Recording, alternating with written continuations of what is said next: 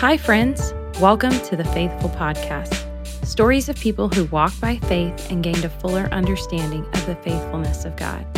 I'm your host, Stephanie Baker. Thanks so much for listening today. My guest for this episode is my friend Dawn Fair. We talked about how she felt called to missions. She moved to the other side of the country, and she later experienced sexual assault and unintended pregnancy. Dawn shares how, despite this unimaginable situation, she was able to see God's faithfulness all along the way. So here is my interview with Dawn Fair.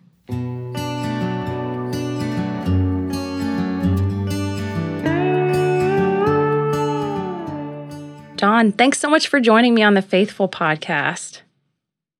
Thank you for having me, Stephanie. Yeah, Dawn, you and I met um, over the summer at Kids Across mm-hmm. America. We were both there volunteering for the week and um, kind of hit it off right from the beginning. And I, I just loved getting to spend time with you. It was so much fun for me, and I'm excited to have you share your your testimony because I think it's a really, really powerful one. So thank you so much for taking your time thank this evening. You. Absolutely. Thank you so much for inviting me. I agree. The feelings are mutual. We had a yeah. great week at camp, and um, it just proves that you're never too old to make um, camp friendships. absolutely. Absolutely. Yeah, it was great. So tell us a little bit about yourself and what you've been up to lately. Okay. Well, I am 46 years old. I live in Wichita, Kansas. Um, mm-hmm. I'm married to an amazing husband, and then I have five children and a, a son in law and three grandchildren. Wow. And so, pretty busy. I, I only have two kids still that I'm raising at the moment. Um, mm-hmm. So, three of my kids are out of the house, and then I have um, I have two 16, almost 17 year old twins um, that are going into their junior year. Mm-hmm. And so entering those last um, few years of, of parenting. Mm-hmm. And I am also a full time um, employee as a nurse practitioner yeah. at a clinic um, here locally. So mm-hmm. it's bi- it's a busy life.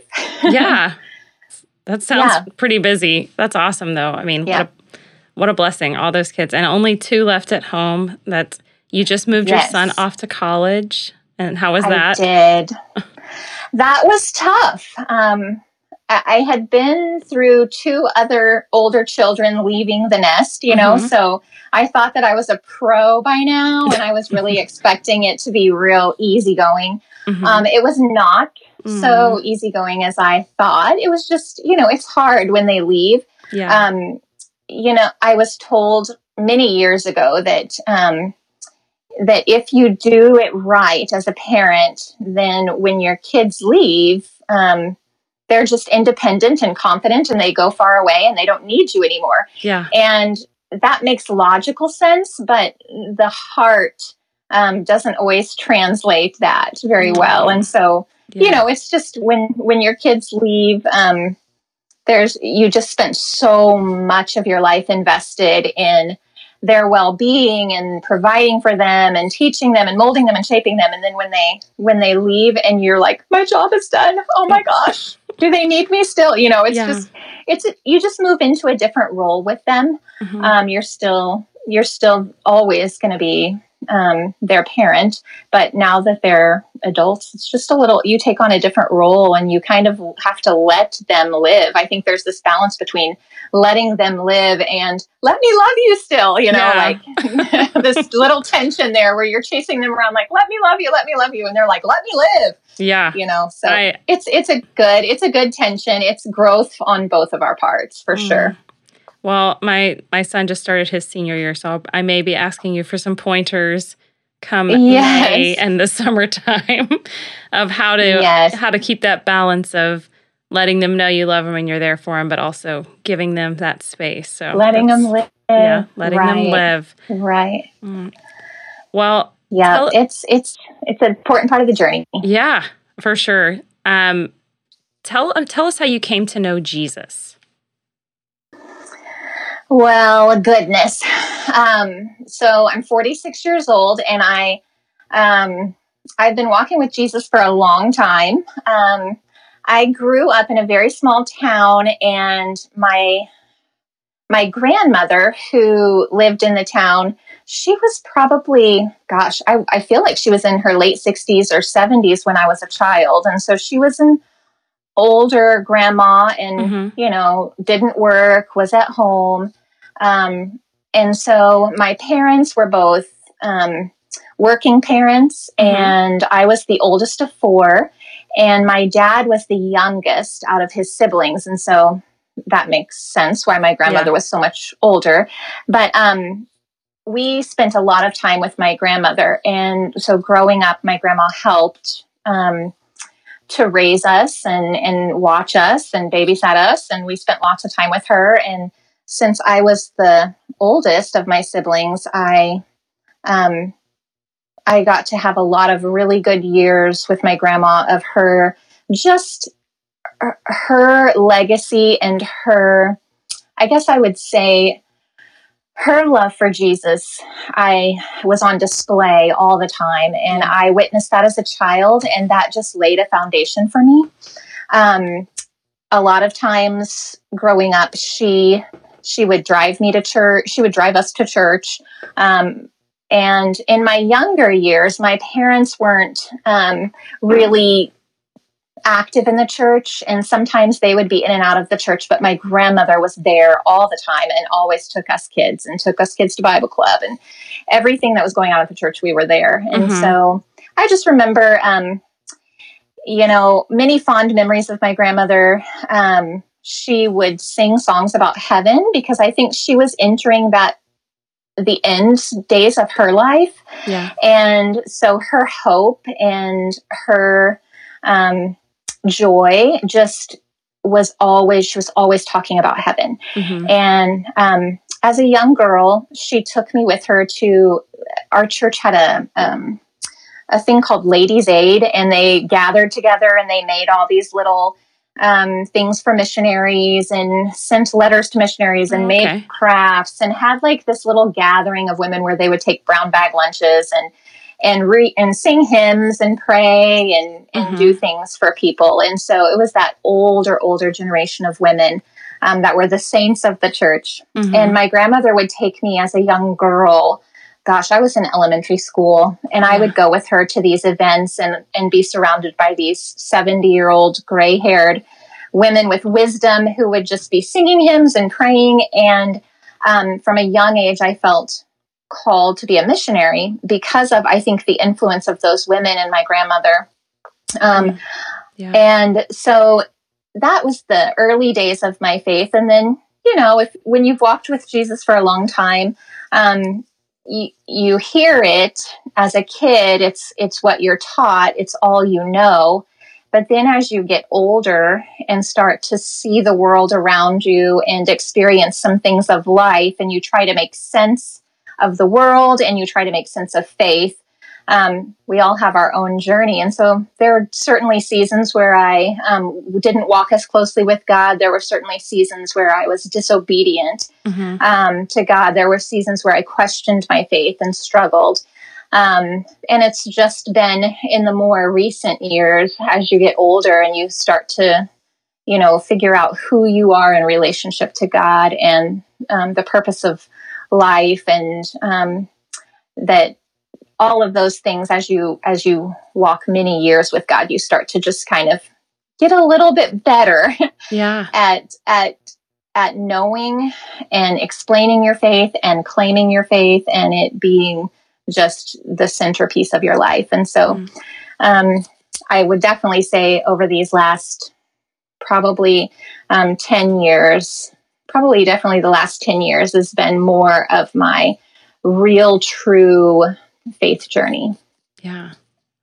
Well, I think that's that's really cool that you um, started so much of your walk with Jesus with these women who are older. And I mean, I'm just imagining yes. this little kid in the midst of all these older women and how um, you know how you could have probably done a million other things at that time but you mm. you chose to spend time with them and how much of a blessing they were to you and oh you, yes and that you were in turn to them to see Um, especially if you're in that age group where you are like your grandmother thinking about heaven and you're thinking about the end of your life to see this next generation starting to you know take up the cause and starting to follow Jesus seriously. Like I just I think that's so sweet and that's so such a powerful thing for people to be able to experience that like mm-hmm. you know, mm-hmm. obviously the go- the gospel has been around a lot longer than me and it will persist long after me and to get mm-hmm. to see mm-hmm.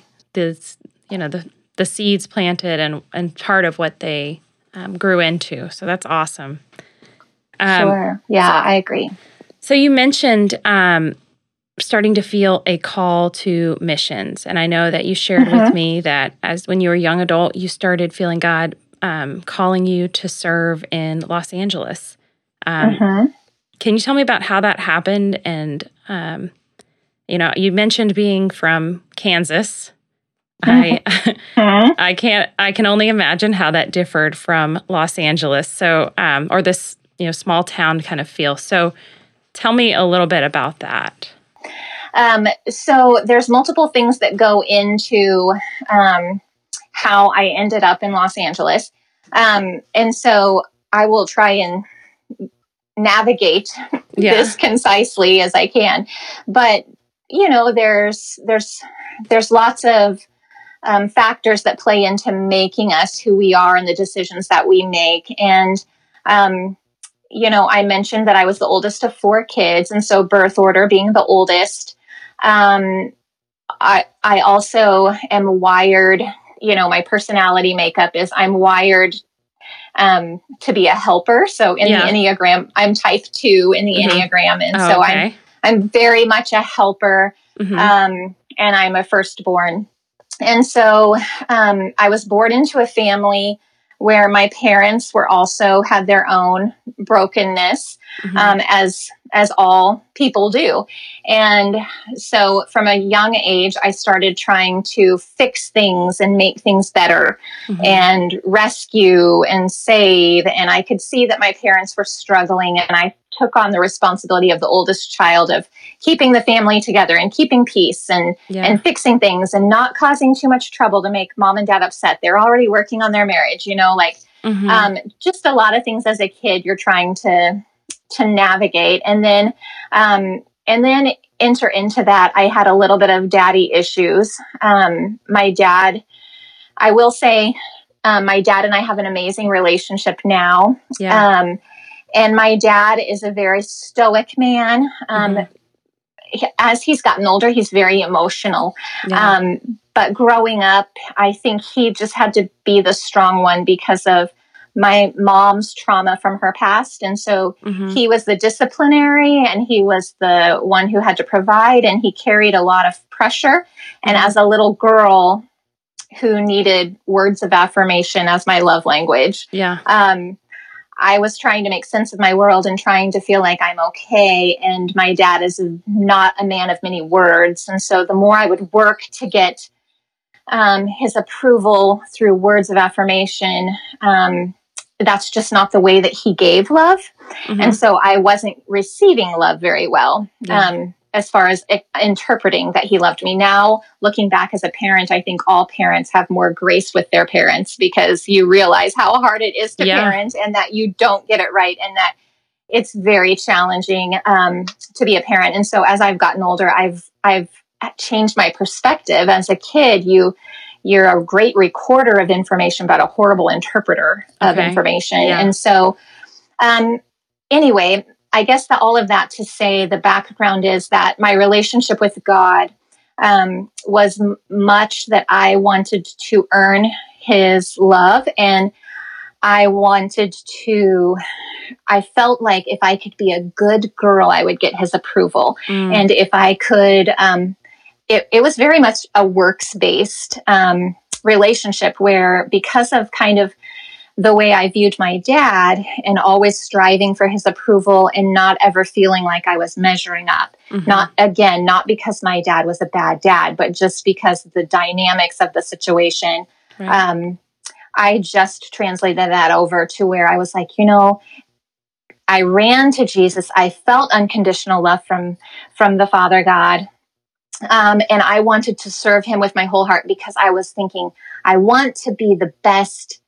I want him to be so proud of me. Yeah. I want him to love me. I want him to be pleased with me. And so I'm going to serve him and give him my entire life. And I'll just be such a good girl that I will just make my daddy, my heavenly daddy, so, mm-hmm. so proud of me. Yeah. So that was kind of my identity at that point, was very much like, um, I had a kind of a savior mentality, like I'm gonna, I'm gonna save the world for Jesus. Yeah. I had kind of a mentality like, um, I have to fix things. I have to help people. That's where my value and my worth came. Yeah. Um, was very much that. So fast forward, I didn't really, um, I didn't really have much ambition for the academic world. Mm-hmm. And I didn't really um, find much purpose in careers or academia. I just really had this longing to serve. And so I wanted to I felt like the most important thing would be to go to the mission field. Yeah.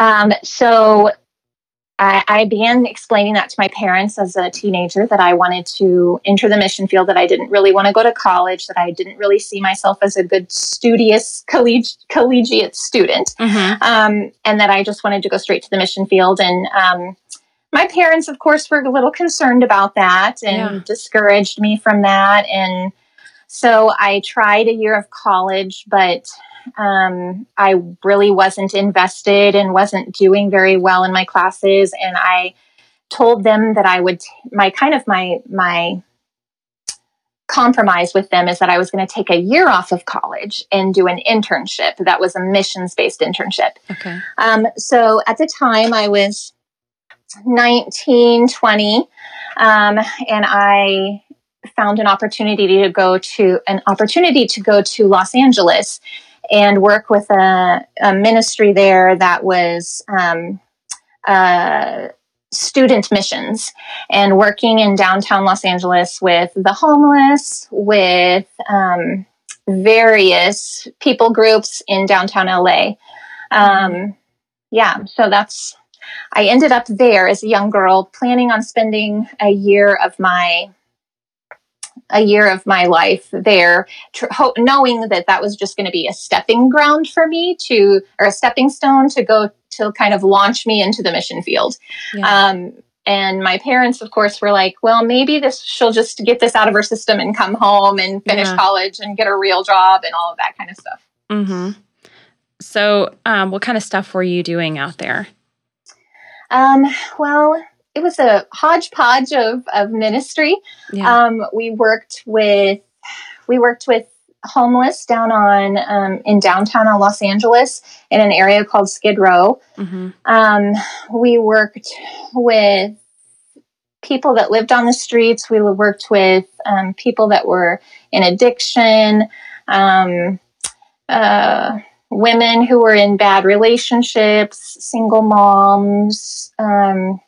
Just a lot of a lot of the hurt and broken people of the world. Um, yeah. Of course, as I started working in that environment, I thrived because my helper yeah. part of my heart just came alive where I felt like I was needed mm-hmm. and um, I felt significant. And to me, significance has always been more important than being successful. Like significance was success to me. Yeah. And so I felt very significant because I was in a role where I was helping people and I was serving people and I was sharing Jesus and sharing the gospel. Mm-hmm. And um, I will say, let this segue to kind of my story here. Um, I was a like I said, 19, 20 year old girl when I was there. And of course, growing up in the Midwest, growing up very sheltered, yeah. um, very naive, and had all of these people pleasing mechanisms in place in my life.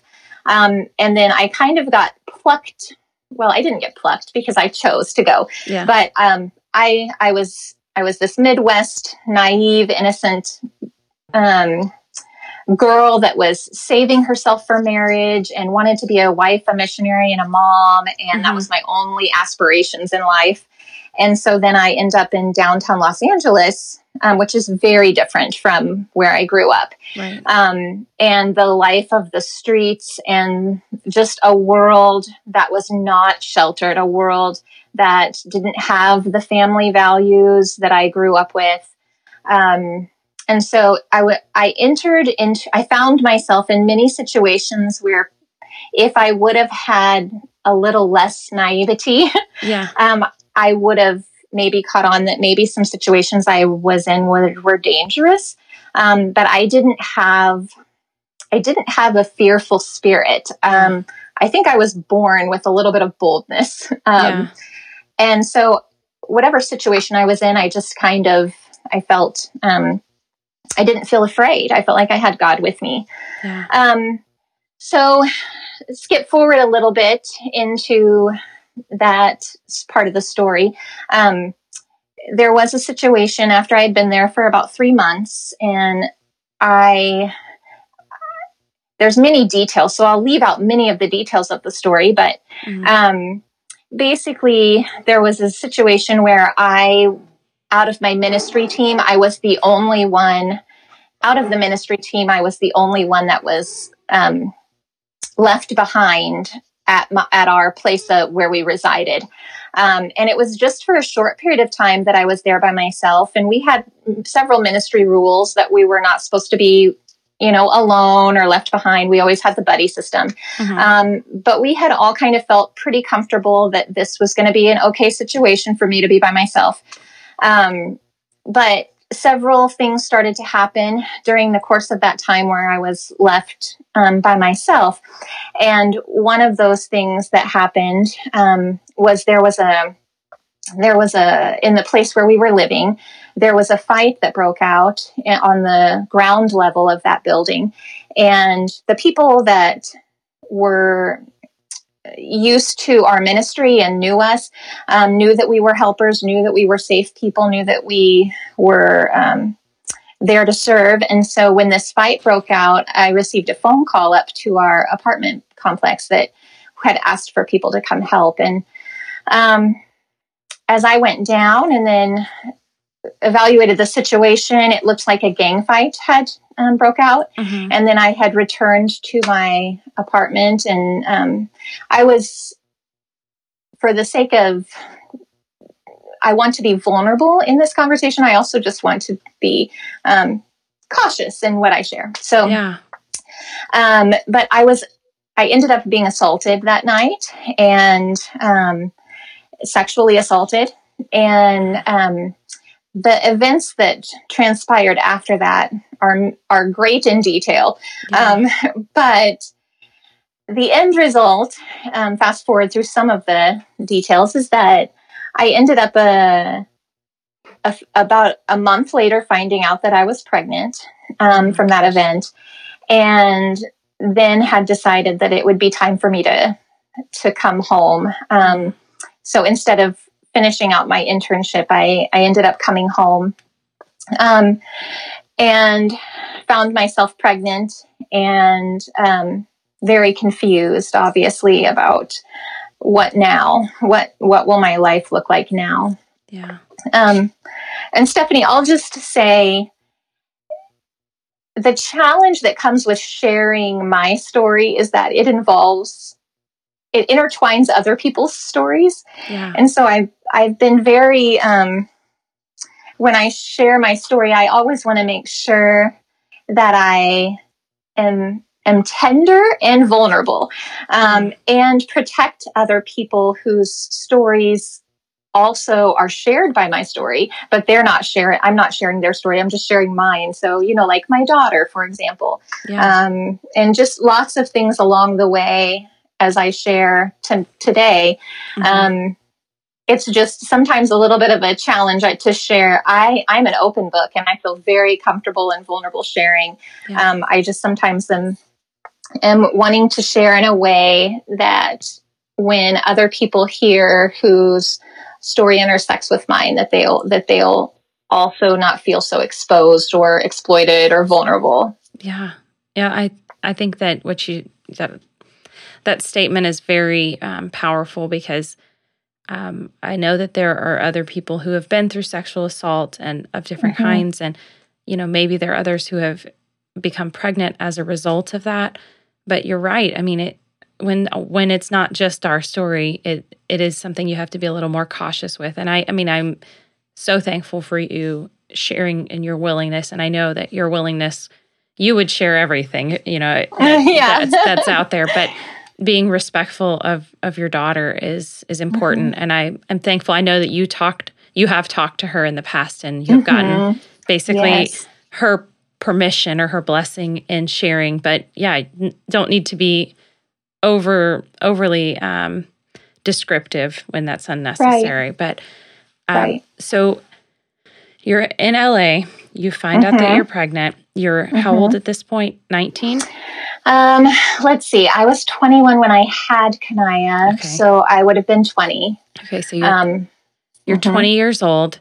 Mm-hmm. You, I mean, I from what you told me before, it was just like it. The the thought didn't even cross your mind that this could have been a result, even pregnancy, though, like, yeah, right. with pregnancy being a result, right. it was just like, oh, I've been through this thing, and um, I know that you felt tremendous shame over what you had been through, even though, you know, obviously outside, if it was you mm-hmm. on the mm-hmm. outside talking to your friend who had been through this, you would have said, mm-hmm. you know, there's nothing to be ashamed of. You did nothing wrong. Right. But you you wanted to to kind of keep this to yourself and that was not an option at this point. So Right. Oh yeah. Yeah, I forgot that I had shared that with you. Like um after the event happened, um I, you know, in shock because I, I, I just had this, this, this situ, this, I don't even know what to refer to. I just had this, um, this thing happen to me that I didn't desire or plan for, um, or, and, and it was just kind of like shocking. Um, and it's like you're, you're, you're at a crossroads where you're like, this wasn't supposed to happen. And you have all of these things going through your brain. And the enemy obviously swoops in anytime you have a traumatic event. The enemy is there to like begin lying to you. Mm. And he's the father of lies. And he, if you don't know your father, God, well, you can be deceived easily because the enemy presents himself as an angel of light mm-hmm. and he and he begins twisting the events and then he accuses and causes shame to enter into the situation but also um, he's his lies are so good that they're very believable and so it, it makes you think oh what have i done? You yeah. know this is i should have i you know i should have been able to prevent this or what am i doing here? Was i being you know you just start to feel like you're being punished for something. Um, and so I'll just explain like when it when after everything happened, I was left by myself in this room and I I remember thinking, okay, no one is ever going to know this happened. No one. Like I'm I'm just going to move on with my life because at that moment you're you don't know what to do but the most logical thing in that moment or the most safe thing i guess not logical but the, the safest thing in that moment is just you just keep moving on as if nothing happened mm-hmm. because that feels very safe and controlled you can control that yeah um and so i just i just said you know what i'm just going to move on like nothing happened and no one needs to know and we'll just you know I'll never tell a soul. And, but, you know, obviously that doesn't, that's not how it plays out. Um, yeah. The, the, you just start questioning everything and re reliving, um, what did I do? I've, I've, I've, I started to receive what happened because I, I wanted so badly to be a wife, a mom, and a missionary. And I had kind of attached my virginity mm-hmm. to my worth and my value. Mm. Um, and, you know, growing up in in circles of faith you're just you're taught purity yeah. and how important it is and so then i suddenly felt like i was no longer pure and mm. i wasn't yeah. worth anything and um, mm. who would want me now and all you know and then uh, as the enemy works as he start begins to lie to you um, i i began receiving this as a rejection from god you know, because much of my identity up to that point, I did honestly looking back, I didn't know who I was. I was just a young girl trying to figure out who I am. Yeah. But I had I had put value on being a virgin um, because growing up in church circles we're we're taught purity and save yourself till marriage and that's being obedient to God and so I I had put a lot of value in my own worth um, was in the fact that I was that I was pure or a virgin, you know. Mm-hmm. So, um, so you know, I now all of a sudden I'm in this situation where I'm like, well, who's going to want me now? And I'm not going to mm-hmm. be able to find a good Christian man who's going to want me under these circumstances. I'm no longer I'm no longer worth anything. I'm no longer pure. Um, those are the kind of the lies that begin to spin, and then take it a step further. Um, you know, the gut punch there is that maybe God, maybe I wasn't good enough for God to want. Um, and so the gut punch in that is that as I was trying to be such a good girl um, trying to serve and trying to make God proud of me, that He allowed this to happen to me because I He really didn't want me. Mm. Um, so that was kind of the gut punch lie that just started to begin and twist. Um, and so, oh, where was I going with that?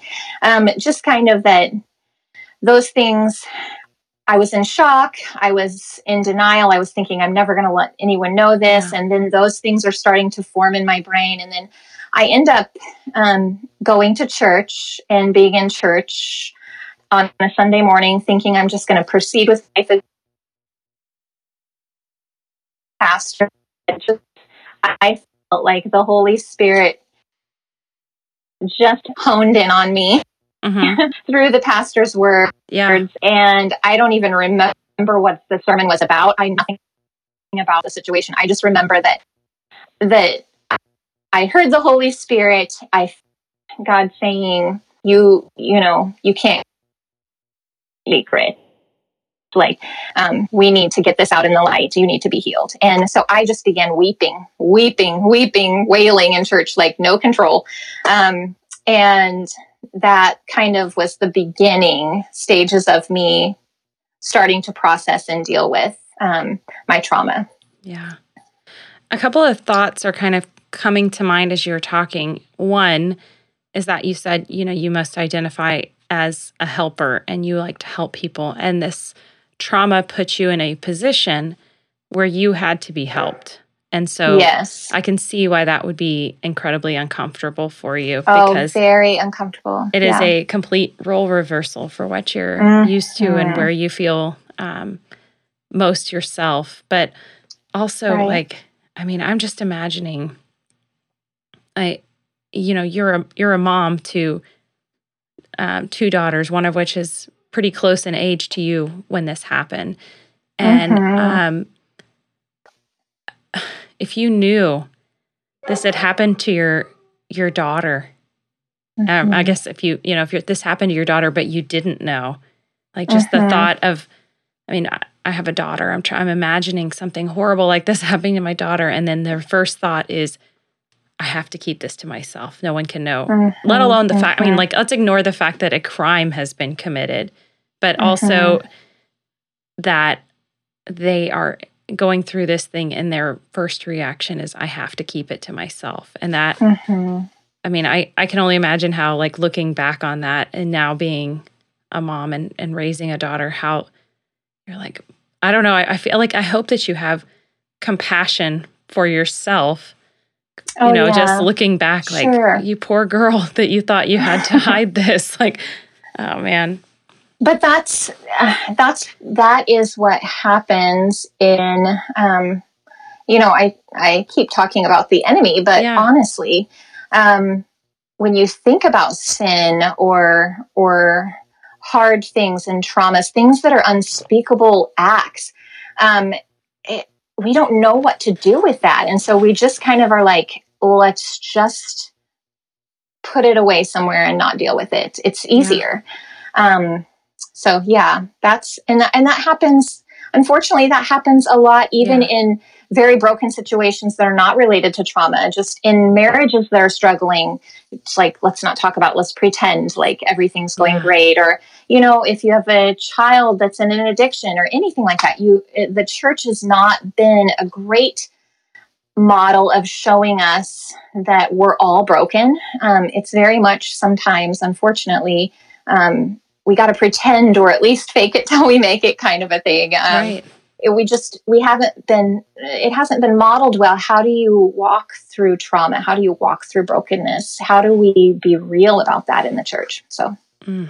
that's, that's um, such important but, questions to ask yeah yeah yeah for another day so you go through this trauma, you find that you're pregnant, you decide to yes. go home. Um, yes. What was what was that like after you went home? So, um, you know, there's so many parts of this story that could be a book, but um, which I think should happen one day. So, yeah, God is working on that with yeah. me. Um, but there is, you know, there's just as you look back over your life, I'm sure. And as mm-hmm. I look mm-hmm. back over my life, I just see moments that it is, there is no other explanation other than a divine explanation.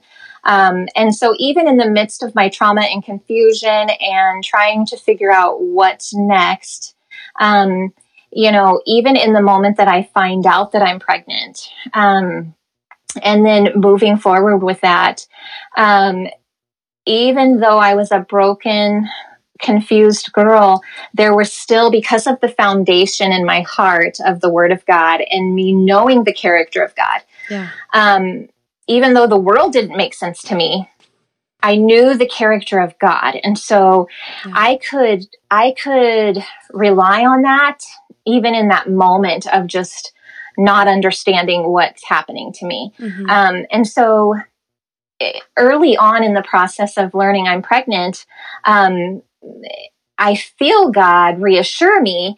And even at the hospital, when the pregnancy test um, was read as positive to me, um, you know, a woman there had offered to take me to get an abortion.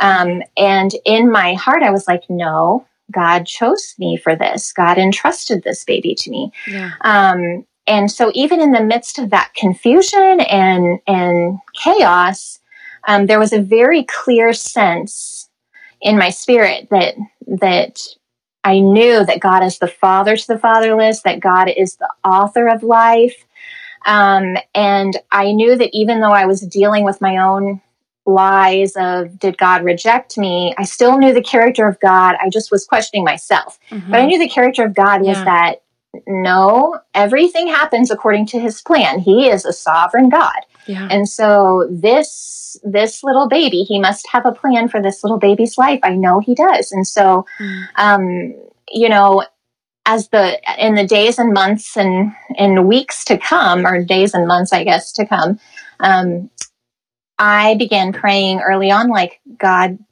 did you I know you have a plan for this baby. Um, what is it? You know, yeah. do, am I supposed to um, give her to a family that's looking for a baby that's trying to adopt? Because I knew that there were, you know, people that can't have children, and mm-hmm. um, so I was just, you know, processing that and praying through that. But it was it was very early on. Um, I even had a, a cousin that had called and offered for her and her husband to adopt and keep my baby in the family. And um, though that seemed like it would be a really good situation, right, you know, I was already getting attached to this little life growing inside of me. Yeah. And I could imagine, um, I, I just started to decide that maybe I'm going, maybe I'm supposed to parent her, you know, like, yeah. and I, she's my baby. And So, um, in the midst of my pregnancy, I had a verse, um, the story of Joseph um, came to me. And, you know, Joseph had went through so many hard things yeah. and um, so much rejection and trauma and hurt. And yet at the end, he, in, in Genesis 50, 20, he was able to say, um, what what Satan intended for my harm, the Lord intended for my good. Yeah. And so I kind of cling I I was clinging to that just and I would recite it even though again, there's parts of your head that can grasp something and parts of your heart that aren't quite there yet. Mm-hmm. But I just would recite it and say what the enemy intended for my harm, God intended for my good. And that my baby was a blessing out of a hard time. Um, so I just began to, I mean, I believed it and I believed it. And I, as she grew, um, I would always tell her, and I would, I would think of her this way and I would explain it to people if it, if the situation came up. Um, I would always just say that she was a blessing out of a hard time, that she was a gift mm. from God to me that came out of a, of a painful circumstance or out of a trauma. It was like God in scripture many times has said, I will give you beauty for your ashes. And yeah. so I just received that situation as um, knowing that she was a gift out of a hard time. She was a blessing out of a trauma, and she was my beauty for ashes story. Mm, I love that. Um, so uh, it sounds like from early on, your uh, your daughter and um, I guess your subsequent children had mm-hmm. an idea that um, that you had gone through this. You know, I I, I want to hear how you decided to share and um, maybe how that went. I guess initially with your oldest daughter. Sure. So um, I think I alluded to the fact that my heart knew or my head knew some things that my heart didn't quite know yet. And yeah. so um, there was, because of the trauma, um, there were parts of my heart that were trying to fix my own picture, trying to fix my own. The helper and fixer in me yeah. did not die. Yeah. And so I thought God needed a little help. Um, mm-hmm. Fixing me. And, you know, I think also like because my picture was that I was going to be a wife, a mom, and a missionary, and I was supposed to be a good girl. Um, now I was a, a single mom, and um, every time someone looked at me, they saw me as a single mom. And mm-hmm. I did not like that for a girl who always tried to be a good girl, and that was my image, and that was where I found my worth and value. Yeah. Um, I I didn't like people looking at me and assuming I was a bad girl and judging me.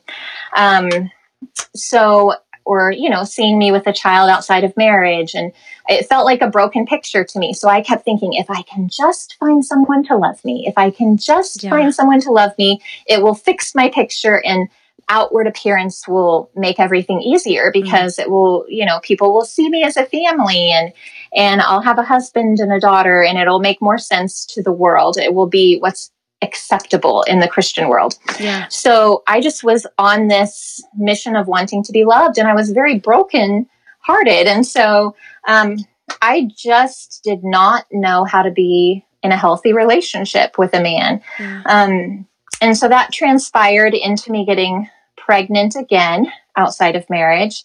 And um, that trans transpired into me be me walking through an this time a pregnancy that was um, suffering by my own choice because I had I had my own sin led me into that pregnancy. Yeah. Um, and also unplanned and also um, also then kind of abandoned in that pregnancy. Um, mm. And so here I was a single mom again, and now with two little girls, and still very much wanting to be loved and wanting to fix my picture and wanting a father for my daughters and um, not quite figuring out how that should look or how that should work and trying to do it all on my own and kind of being disobedient to God in the process because I was just pretty desperate. I was pretty desperate to be loved. Yeah. Um, and so, um, you know, fast forward, and I end up meeting my husband, and we were we made kind of an, an interesting arrangement. Um, he was living in Los Angeles at the time, and I was living in Kansas, and I had these two little girls. And I met him at a church planting conference of all things. Mm-hmm. And I was working in a ministry, and he was working in a ministry at that time. Um, and he had kind of made this proposition to me, like, let's date long distance. And um, I was thinking, that seems very safe. I can be in a dis- in a relationship with a man long distance because I can't. I won't. I haven't learned yet how to have physical boundaries yeah. um, when it comes to purity, and so I was like, this seems the safest route yeah. to be in a relationship. Um, so we end up um, entering that relationship and and talking about marriage and making plans for marriage. And he comes to visit me and I get pregnant. and it was just like a repetitive broken record here in this girl. Yeah. Um, you know, and there was a lot of trauma at the beginning of trauma is not the right word. There was a lot of um, issues at the beginning of my third pregnancy um, because we weren't married and it was an unplanned situation. And so, um, at the time, my husband broke up with me, and we were going to, you know, we were going through this. It was just a very painful time. Um, and through God was still working, trying to heal me, and mm-hmm. God um, never gives up on his his kids, and so He still found me someone worth redeeming, I guess, because He continued to um, to work on my heart. And and this third pregnancy um, you know was a very again just you look at yourself in the mirror and you think where did that little girl go um, that just loved jesus and wanted to serve and and and be a missionary? And you're looking at yourself and you're like this i don't know what i've done with my life. Like how did it get so messy? Mm. um, and yet in our story, God um, turned my husband's heart back towards me, and we weren't married, you know, yet. Um, but turned turned his heart towards me, and we decided we had blown it, and that we had been disobedient to God and kind of fallen into sin, and we just kind of decided, you know what? At this point, we have children to raise, and maybe we should do things God's way. And so um, we had hurt each other and so there was you know broken trust and we didn't really know what love was at that point it had just been yeah. kind of sabotaged we had sabotaged it and so but we asked my father to marry us um, which my father is a pastor so now at yeah. this point so um, he we gather a few people together and we get married and i was eight months pregnant, and we just decided, God, can you fix this mess that we've made? And and I was saying, God, can you fix this mess that I've made? But entering into that marriage, really um, feeling like my husband married me because I'm pregnant, and at this point, still dealing with my value and my worth, and feeling mm. very much like rejected and abandoned and betrayed and not lovable. Just feeling like, how can I be um, in this broken cycle and not have um, tangible change in my heart. Mm. Um, and so, anyway, we we get married and have our third baby and have this instant family with a dad and a mom and and two kids and then a baby and um, and then a few well within a year then we get pregnant with twins. Yeah. Um, and so that was I've had four pregnancies in my life with five children, mm-hmm. and all four of them were unplanned and kind of, um, you know, a season of of painfulness because of that, um, them being unplanned. But then through all of that, God just um, showing me who He is, yeah, um, and loving me, loving me through that. So to answer your question the, the long way around there was mm. just to say that as we were getting ready to have the twins um, at this point, Michael was getting ready to turn two, and we were getting ready to have two babies. And I had always, someone had told me in in a counseling session early on um, when I said, "What am I going to tell my daughter um, when when she asks about her dad?" Um, and someone had always said, just answer what she asks. Little kids' brains will get curious and they'll ask a question, but sometimes adults will give them too much information yeah. um, that they're not asking for and that they don't know how to process. And so just answer what she asks.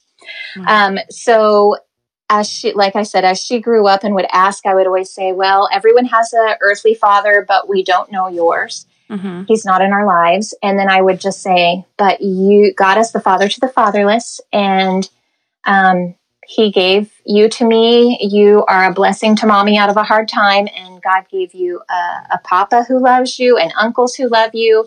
And so I would always just kind of explain it that way. And she'd be like, okay. Um, and processing in her little brain, but not asking more questions at that time. Yeah. Um, so as I'm getting ready to have the twins, that's really when um, questions start to come and we we sit the girls down. Um, and also at that point in the story my my second daughter's dad um, was potentially getting ready to enter into her life. Um, so she was five at the time and um, didn't have a relationship with her biological dad. And so we sat the girls down and we just kind of explained um, that there are definitions of father and that there's a biological father, but sometimes that biological father who helps make the baby with the mommy, sometimes he's not there to raise the, the kid. And so um, sometimes a parent will step in and they become a father because they raise the child and love the child and, and yeah. take care of the child. And so mm-hmm. we just explained that. And then we told Zion, my second daughter, that she had um, a biological father that may be entering into her life. And um, and then we she was like oh she was you know like i said five at the time. So she's yeah. like cool i have two dads. And then she just like skips down the hall and no big deal. And um, and we are like okay that was easy. Whew. and then um, and then kanaya's just sitting there looking at me like okay so you're going to need to explain this a little more. Like is Zion's dad my dad, my other dad, my biological dad. And so we just began to explain that, um, you know, in, in the best way that we could to a nine year old at the time, Kanaya was nine. Um, we just explained what had happened in very simple terms and didn't give a lot of details. And then we just said, we focused, we were really heavy on the solution. Um, we just presented the little bit of the problem. And then the heavy solution that we had was that God knew that Kanaya was going to need a dad, and God sent Jason, my husband, to marry me and to father her and to parent her and raise her and take care of her and love her. Yeah. And so, you know, when I got married, Kanaya was six, and um, so this, you know, had been three years later. And she had a pretty good relationship with my husband. She remembered days when he wasn't around, and it was just her and I. Mm-hmm. But she came to know him as dad, and um, and so at that point in the story, my husband offered to adopt her and he said, you know, God God chose me to be your dad and I love you as my daughter and I want to adopt you. And um, whenever you're ready, we'll change your last name to our last name and yeah. we'll just make it official. It's already mm-hmm. happening. We'll just make it official. Um, and he's like, I just want you to choose that. And she um, she said, okay. She just very, I think God made my daughter Kanaya very um, guarded, reserved personality. So she's very um, soft spoken, very introverted, and um, it seems to be that she's very emotionally strong and not she doesn't she's not very emotional or sensitive or falling apart yeah. so all through her upbringing she's very i could tell she was thinking and processing but she wasn't letting her expressing emotion very much. So she was just kind of matter of fact, like, okay. And then it took a couple of years, honestly, when she was like 11, she came and said, okay, I'm ready to be adopted now.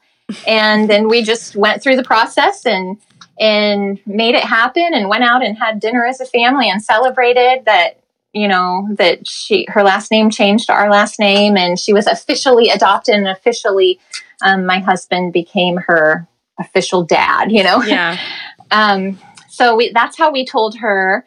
Um, you know, that, that story is really interesting because as you can imagine, a nine year old receiving that information and trying to process that. And then as she enters her teenage years, and then as she watches her sister develop a relationship with her biological dad, and then as she sees my husband's relationship with with the boys that we've had. Um, you know, she's just watching all of that and trying to process that. And um, so still didn't ask many questions through her teenage years. And we, we became very um, close her teenage years. Um, on her 18th birthday, um, she decided to go work at Kids Across America camp. And so she was away from me for the summer. Um, she met her husband that she has now um, working at camp, and he was also working at camp. Mm-hmm. And I'll never forget that next summer or that summer when she was working at camp, it was that summer um, that she was 18. Um, and then that next summer, she was getting ready to be married. They got engaged and she was getting ready to be married, and we were all working at camp. And one morning, I was sitting out on the swing at camp, and um, before any of the campers were up, before anyone was up, I was just sitting like right at sunrise, sitting on one of the swings, just swinging. And I had a memory of the day that I had learned I was pregnant with Kanaya. And I just, as I'm sitting on the swing, I, I thought, hmm, Lord, if you brought that to my memory because I'm supposed to share that with her, just open the door for me to share that with her. And I kid you not, seconds from me saying that prayer, I look up and my daughter is walking down the hill at camp and comes and sits beside me on the next swing. Mm. And I was just like, whoa. Um, I looked at her and I said, you know, I was just sitting here thinking about the day I found out I was pregnant with you. And she had this look on her face like, oh no, is that a good thing or a bad thing? Mm-hmm. And it opened up the door for the sweetest moment between she and I, where I was able to share more stories about that day and just share my insights on watching her grow.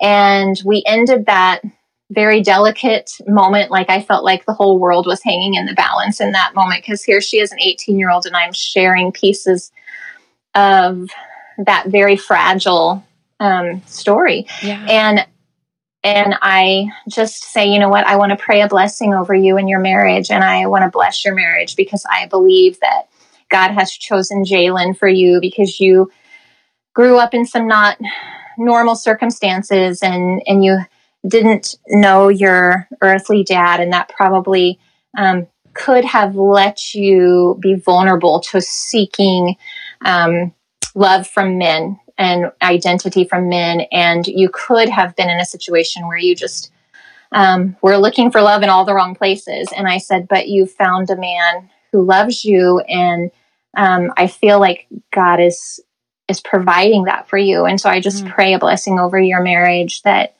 um, and so it was a very sweet moment between she and I. And um, you know, as the as the years have gone on, there have been more and more unraveling of of her story and my story together, and yeah. just some miraculous ways that God has been at work. Um, so that'll we'll save that for the book, I guess. um, I, I don't know if this is something you feel comfortable sharing, but you know, you shared mm-hmm. with me kind of, I believe it was in response to that conversation that your daughter wrote you a letter, right? It wasn't in response to the situation, but it was um, at at one point. Uh, this was probably a year and a half, two years ago. Oh, okay. Um, so it was more recent. It was more recent. Um, my my daughter and son-in-law were were not living close to me at the time, and my daughter was going through some things, and she, um, you know, it's her. This part is her story to tell, but I'll share a little bit of it. Yeah. Um, but she she was just sharing how God was um, speaking to deep parts of her to bring healing. Yeah. And um, and so, you know, as she was processing some of that stuff that she had been just kind of keeping away in a room, not ready to deal with yet, um, mm-hmm. that that her husband, my son-in-law, kept encouraging her, "You need to call your mom. You need to call your mom and talk to her about this." And she was like, "I'm not ready yet." Yeah. And so I guess there was a period of of you know, like six months that she was journaling and writing out all the things that God was um, was pro- uh, dealing with her and and tenderly working through things with her and her opening up um, parts of her yeah. and asking questions and letting God bring healing. And so um, she she came to town and at this point she had two my two grandsons mm-hmm. by then um, and so she usually as it happens when you're a grandma um, you know like everyone else takes a back seat to the grandkids and yeah. She had called me and said mom we made it to the house. And she's like are you on your way home from work? And i said yeah. And she said when you get here i don't want leo and logan to see you yet because it'll be over and they'll you'll have they'll have all your attention and you know i i have some things i need to share with you before you see them. Okay. and i said okay. And she said can you pick me up? So she picked me up i picked her up we went to the park and i was like whoa this is serious. She's taking me to a park. Um, my quiet girl who doesn't have very many words and is very guarded and reserved and i'm like she wants to take me to a park to talk to, this is serious. Um, and she pulled out like a 10 page letter and just began to share with me the last six months of her life and how God had taken her on this journey to heal parts of her um, that that were just from her trying to figure out her story and um, and who she is and and all of that. So it was it was a really healing time for both of us. Um, just watching what God had done um, and it opened the door for us to just very have very very very um, raw conversation yeah and so we shared uh, just many details of many things over the years and yeah. it was really beautiful um, i was so grateful that god gave us that time and and the things that he's done and it was really affirming time because though she was dealing with some of the pain of knowing her story. Um, she also was really affirming, saying, Thank you, mom, you know, for choosing to give me life. And, um, and then, you know, we talked about, I, I cried and said, I'm so sorry that you got the most broken parts of my life. And when you were little, and then we, I cried because I said, I'm sorry if I was selfish to keep you, if I was supposed to give you to a family so you didn't have this like aching void in your heart from being raised without a dad, you know, and yeah. if I was supposed to give you to a family so that you would know what it was like to be loved by a dad as a little, little girl. I'm so sorry if I was selfish and kept you to myself. And she was like, no, um, you know, then I wouldn't have you. And so we just worked Aww. through the beauty of the brokenness, I guess, um, was really, really powerful. I think that's amazing. And I think it's such a, not that either one of your, uh, your stories are finished by any means. Right. Absolutely. Just kind of a nice, um, you know, I guess moment that is affirming, like you said, where it's, God, you, you were with me through the midst of all this and even when i felt like i was failing so much you yes.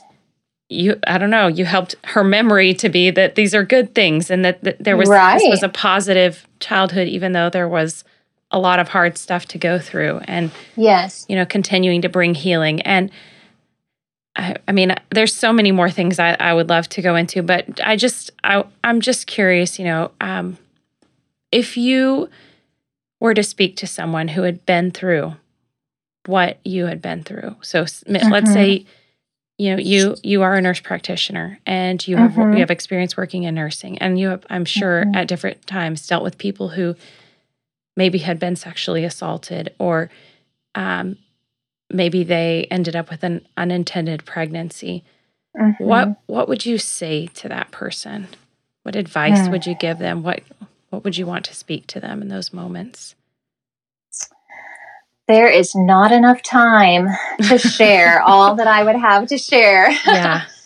um, gosh, and that's it's so hard to um, to know what to share when someone is in that moment um, mm-hmm.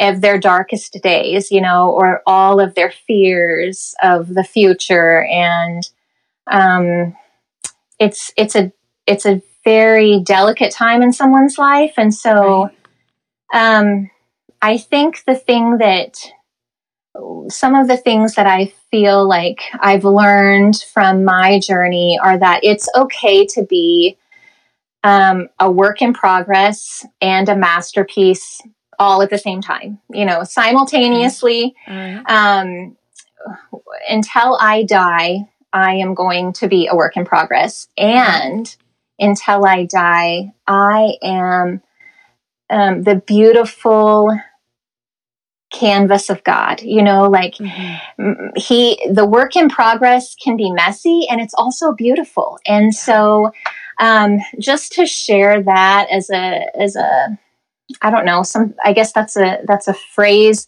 to give hope.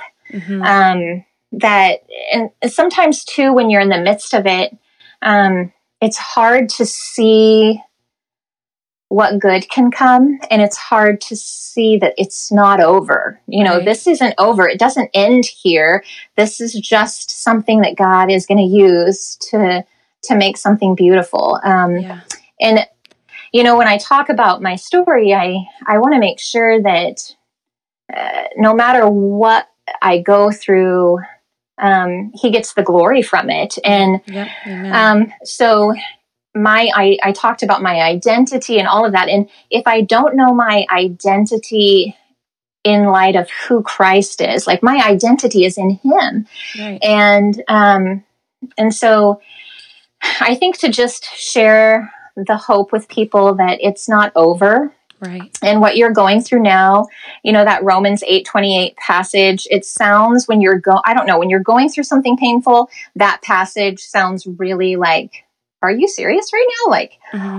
all things um you know like you're gonna you're gonna work all these things for my good and there's nothing that can separate me from your love and yeah and and it's gonna all work out you know yeah. all of those things that you're you're you cling to that and it sounds kind of trite and cliche and like platitudes are given to all these wonderful things yeah um, the way that god's going to bring beauty from ashes and it, in the moment when you're you're like are you serious right now um, but yes, I am serious right now, you yeah. know? Um, and I think that no matter what I go through in this world, um, if God gets the glory from it, it's worth it.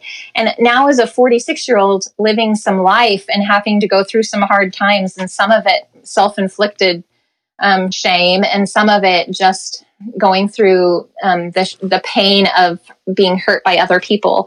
Yeah. Um, I think that the thing that's important to remember is that on this side of eternity, we will all face hardships of many kinds. We will all endure suffering of some form or fashion, and it, it will look different. Maybe it won't be unplanned pregnancies for some. Yeah. Maybe it would be divorce or disease or loss of a loved one or um, disability. You know, like there's there's so many things in this life that we are called to endure um, and it sometimes when you're going through it you feel like it's a punishment or you feel like well i didn't do something right and and mm-hmm. what is this good life that is spoken about or what is this abundant life that god promises like right. you feel like it should be translated in a different way where if you're walking with God and you're following him and you love him, then everything should go well with you. And right. that's just a lie that's not it's not biblical. Right. It's not biblical at yeah. all. If you look through scripture, you just see that um, all the people of God, all of those that followed him closely, they struggled with their sin. They struggled with hardships and suffering. And so the thing that I've learned, I think one of the things that I've learned and clung to is that if you are it, when you do go through those hardships when you do go through those trials or traumas um, if you can steward your suffering for the glory of god it brings you such peace and joy in your journey. It brings you it makes purpose out of your pain. And i know that sounds cliche but it really does. Yeah. It's worth it if you know that hey we all are going to go through some stuff but there is there's a future glory waiting for me right. in in the heavenly realm and that here um, there's a passage john 16 33 that's that jesus is speaking to his disciples and he says in this world you will have trouble but take heart i have overcome the world and um, just you know remembering all of the promises of god throughout scripture that that say that it's not going to be easy, this Christian life. It's not going to be perfect. There will be days that are so painful and hard, and where you just want to throw in the towel or where you think it's not fair. And um, just remembering Him, our, our, um, our Savior, Jesus, who endured the cross right. and endured such suffering and hardship. And He said, you know, to follow me you're gonna you're gonna experience this hard life too. Mm-hmm. um, and so i don't know if that's helpful for anyone who's going through um, hard times but i think for me i just remember when i'm whenever i go through hard times even today i remind myself um, steward my suffering for the glory of god. Yeah. It makes it worth it. I think that's that's awesome. I think that's super important to you know take those things and make them matter. Um, mm-hmm. one thing that you said earlier, and I want to make sure that we address, um, you know, in those moments where, where you know, when you were dealing with like, I have kept myself, you know, for marriage, and then my virginity was taken away from me, and you know, you talked about how in our culture, and especially in our Christian culture, like there is such a high value placed on that, and there is, you know, we are called as Christians to live a holy life but you know obviously in especially in the first situation like that was taken from you in a way that mm-hmm. um, you had no control over and then you know you mentioned the other relationship that came after that um, mm-hmm. and you know a choice to have um, a sexual relationship but i just want to make sure that people hear that you know having sex outside of marriage does not in any way decrease our value you know, we are Absolutely. still 100% valuable to God. We are still his um if we're a follower of Jesus, we are still his his children. Um even if we make this, you know, decision to to sin in this way or if we end up in a you know, especially if you end up in a situation where it's beyond your control, obviously there is you know, nothing that you personally need to confess to the Lord in that. But um it does complicate things, obviously. And we've seen that mm-hmm. one of the ways it can complicate is that, you know, maybe unintended pregnancy, those kind of things. But um, I want to make sure that people are not, you know, that they're hearing the, you know, that God is still, you know, He loves them, He cares about them, they're deeply valuable. And that, like, yes, even to a future husband, you have not lost your value. You have not become, you know, damaged goods that no one will want. And so um, I know that you, I know you know, or you believe that and you say that. I just want to make sure that mm-hmm. we're saying it on here so that yes, people yes. Um, that may have dealt with that um, are hearing that said out loud. You are, you've been through a hard thing and you've, or you've made a bad decision and mm-hmm. you are still loved. You are still valuable. And, um, mm-hmm. and God is there for healing after. So yes, um, yes, yeah, I have loved talking to you about all this, and I, I mean, I know we spent a week together, and I got to hear mm-hmm. a lot about this. Um, a lot about your life and a lot about how God is redeeming all these different things. And it just sort of came up naturally in our conversation. And I, mm-hmm. I hope that the folks listening to this see the hope that you have. Um, you have you're so filled with joy and hope, and it's evident in the things that you say and the things that you do. And I'm just, I, I'm so thankful that you took your time to chat with me this evening. Thank you so much. It's been a pleasure. Dawn's story is so powerful, and I love how God transformed her heart in such incredible ways. She shared after the interview how she hopes that churches support individuals going through similar hardships by focusing on the heart of the individual rather than just trying to correct the behavior. We see this modeled by Jesus in how he showed patience and compassion with his disciples despite their failures along the way. She encouraged the church to address the brokenness of heart of the individual in order to help them experience the healing and freedom that only Jesus can bring. Thanks so much for listening. I pray that this episode was encouraging to you. If you love the Faithful podcast, please leave us a rating and review on Apple Podcasts. Reviews help others find the podcast so that it can be a blessing to them. And while you're there, remember to hit the subscribe button so that you never miss an episode. You can find me on Instagram at Faithful Podcast or faithfulpodcast.podbean.com. Have a great week and remember to stay faithful, friends.